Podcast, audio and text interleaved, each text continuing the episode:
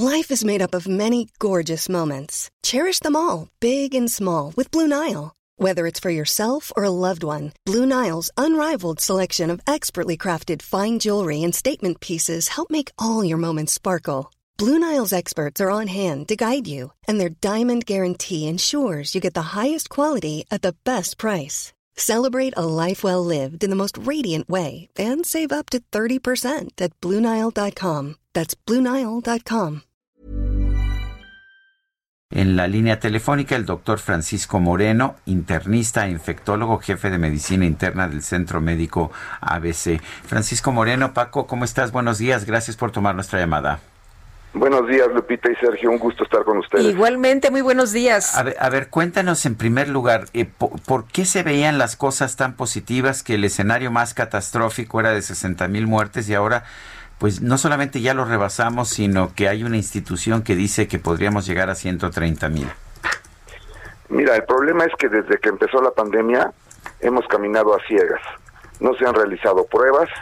El subsecretario el 8 de mayo dijo que está, íbamos a llegar al pico. El 8 de mayo teníamos 2.960 muertos, ahora tenemos más de 60. El 2 de junio nos volvimos a la nueva normalidad, teníamos 10.000 eh, fallecidos, hoy tenemos seis veces más. La realidad es que al no hacer pruebas, hemos cursado toda la pandemia a ciegas. No hay nadie que pueda predecir lo que va a pasar, porque no sabemos lo que está pasando. Eh, Paco, ¿es culpa de la diabetes, de la obesidad, de los, medios, de comunicación, de la desigualdad, de los 40 años eh, eh, anteriores a que este gobierno llegara? Mira, lo que es triste es que el 24 de enero, Wuhan sacó el primer eh, escrito epidemiológico de los pacientes que estaban teniendo ellos y mostraban que la edad sí era un factor muy importante, pero el segundo era hipertensión y diabetes. Recordemos que en Asia la obesidad no es realmente un problema, pero ya para febrero mandaron un reporte en donde decía que uno de los factores más importantes era obesidad. Este problema lo sabíamos en México. El problema de obesidad y diabetes la sabíamos.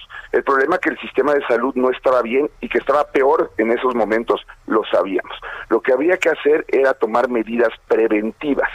Las medidas preventivas eran hacer pruebas, y en, confinar y usar las medidas que se iban haciendo. Es increíble que para finales de julio apenas se está aceptando el uso de cubrebocas, que es una de las medidas más importantes que se ha demostrado que puede prevenir la diseminación de la enfermedad. Entonces, los problemas ya los teníamos, pero ya los sabíamos y tuvimos meses para prepararnos para esto y es una verdadera tragedia lo que está pasando. El, ah, ¿Qué deberíamos hacer en este momento? ¿Se puede hacer algo? Ese ha sido, yo creo que el, la cuestión más difícil con esta, eh, con esta, eh, como han llevado la pandemia. El problema es que la soberbia y la necedad han hecho que no cambie nada de lo que han decidido. Empezaron con un modelo centinela que no funcionaba. Cambiaron entonces a un modelo en donde lo único que se hace es hacer pruebas a personas que llegan al hospital. El problema es porque ellos mismos lo han dicho, si tienes síntomas, quédate en casa, no vayas al hospital, vas a contagiar más. Pues ¿cuál es el problema? Que cuando llegan los pacientes, llegan en fase terminal, llegan en, en, un estadio muy avanzado, y es una tristeza, uno de cada tres pacientes que llega a un hospital de la Secretaría de Salud fallece. ¿Por qué? Porque les están diciendo, espérate, pero bueno, no te esperes, pero ve, pero no vayas.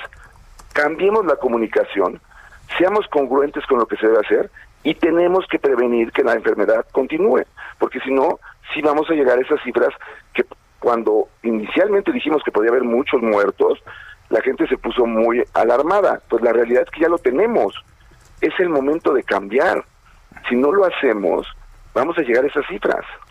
Eh, Paco, eh, eh, está cediendo la pandemia por una parte y por la otra, ¿a los niños no les da COVID? Eso es un comentario en donde eh, los niños les da COVID, igual que a, los adultos, a todos nos da COVID. Todos somos susceptibles, somos seres humanos y es un nuevo virus. Lo, lo que sí es cierto es que los niños tienen un curso más benigno, pero hay reportes en México de que ha habido fallecimientos de más de 100 niños. ¿Por qué? Porque también hay niños que tienen obesidad, porque hay niños que tienen cardiopatía, porque hay niños que tienen eh, cáncer. Entonces, no, los niños no están exentos de tener un problema. Afortunadamente, la mortalidad en ellos es muchísimo menor que en los adultos, pero a los niños también les da COVID.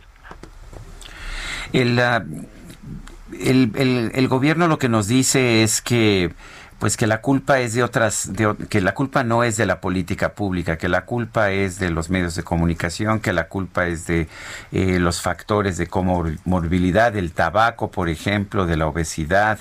Eh, sin embargo, otros países del mundo que veo que pues que tienen también cifras ah, inquietantes de diabetes o de sobrepeso, no la han pasado tan mal. ¿Cuál es la diferencia? La diferencia es que en esos países se tomaron las medidas de prevención adecuadas y hay más tabaco en Europa que en, eh, México y lo tomaron con más seriedad, hicieron confinamiento. Aquí, en el momento en donde estaba ya viendo eh, diseminación comunitaria, se hizo un concierto enorme. Uno de los policías de ese concierto falleció. Y todos esos son datos que nos hace pensar que tomaron la pandemia muy ligero. Pensaron en que era un, un problema que con camas se resolvía. Y lo que está sucediendo es que pues una de cada tres camas que se ocupa, pues se ocupa para, para una persona que va a fallecer ahí. Entonces camas siempre va a haber, porque no vayas al hospital, no tiene casos, vas a, vas a cursar con un cuadro benigno.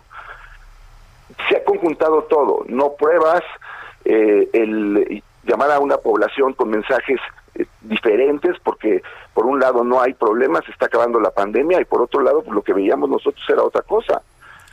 La, la población se confundió. Eh, ¿Está cediendo la pandemia? ¿Están ustedes viendo menos muertos y menos contagios? Es un poquito eh, de sesgo porque en el, en el hospital en donde yo trabajo es un hospital privado, pero sí hemos visto menos pacientes y lo que he platicado con otros médicos que trabajan en instituciones da la impresión de que hay menos pacientes hospitalizados. Evidentemente, eh, esto puede terminar la pandemia por una cuestión de inmunidad que esperemos que sea real porque ha habido tantos contagios que no sabemos cuántos. La realidad es que nadie en este momento sabe cuántos mexicanos han enfermado de COVID. No sabemos cuántos han fallecido. Sabemos que son más de 60, pero tampoco sabemos cuántos han fallecido. Entonces, vuelvo al punto. El punto fundamental de todo esto es, no sabemos dónde estamos, cómo vamos y hacia dónde vamos.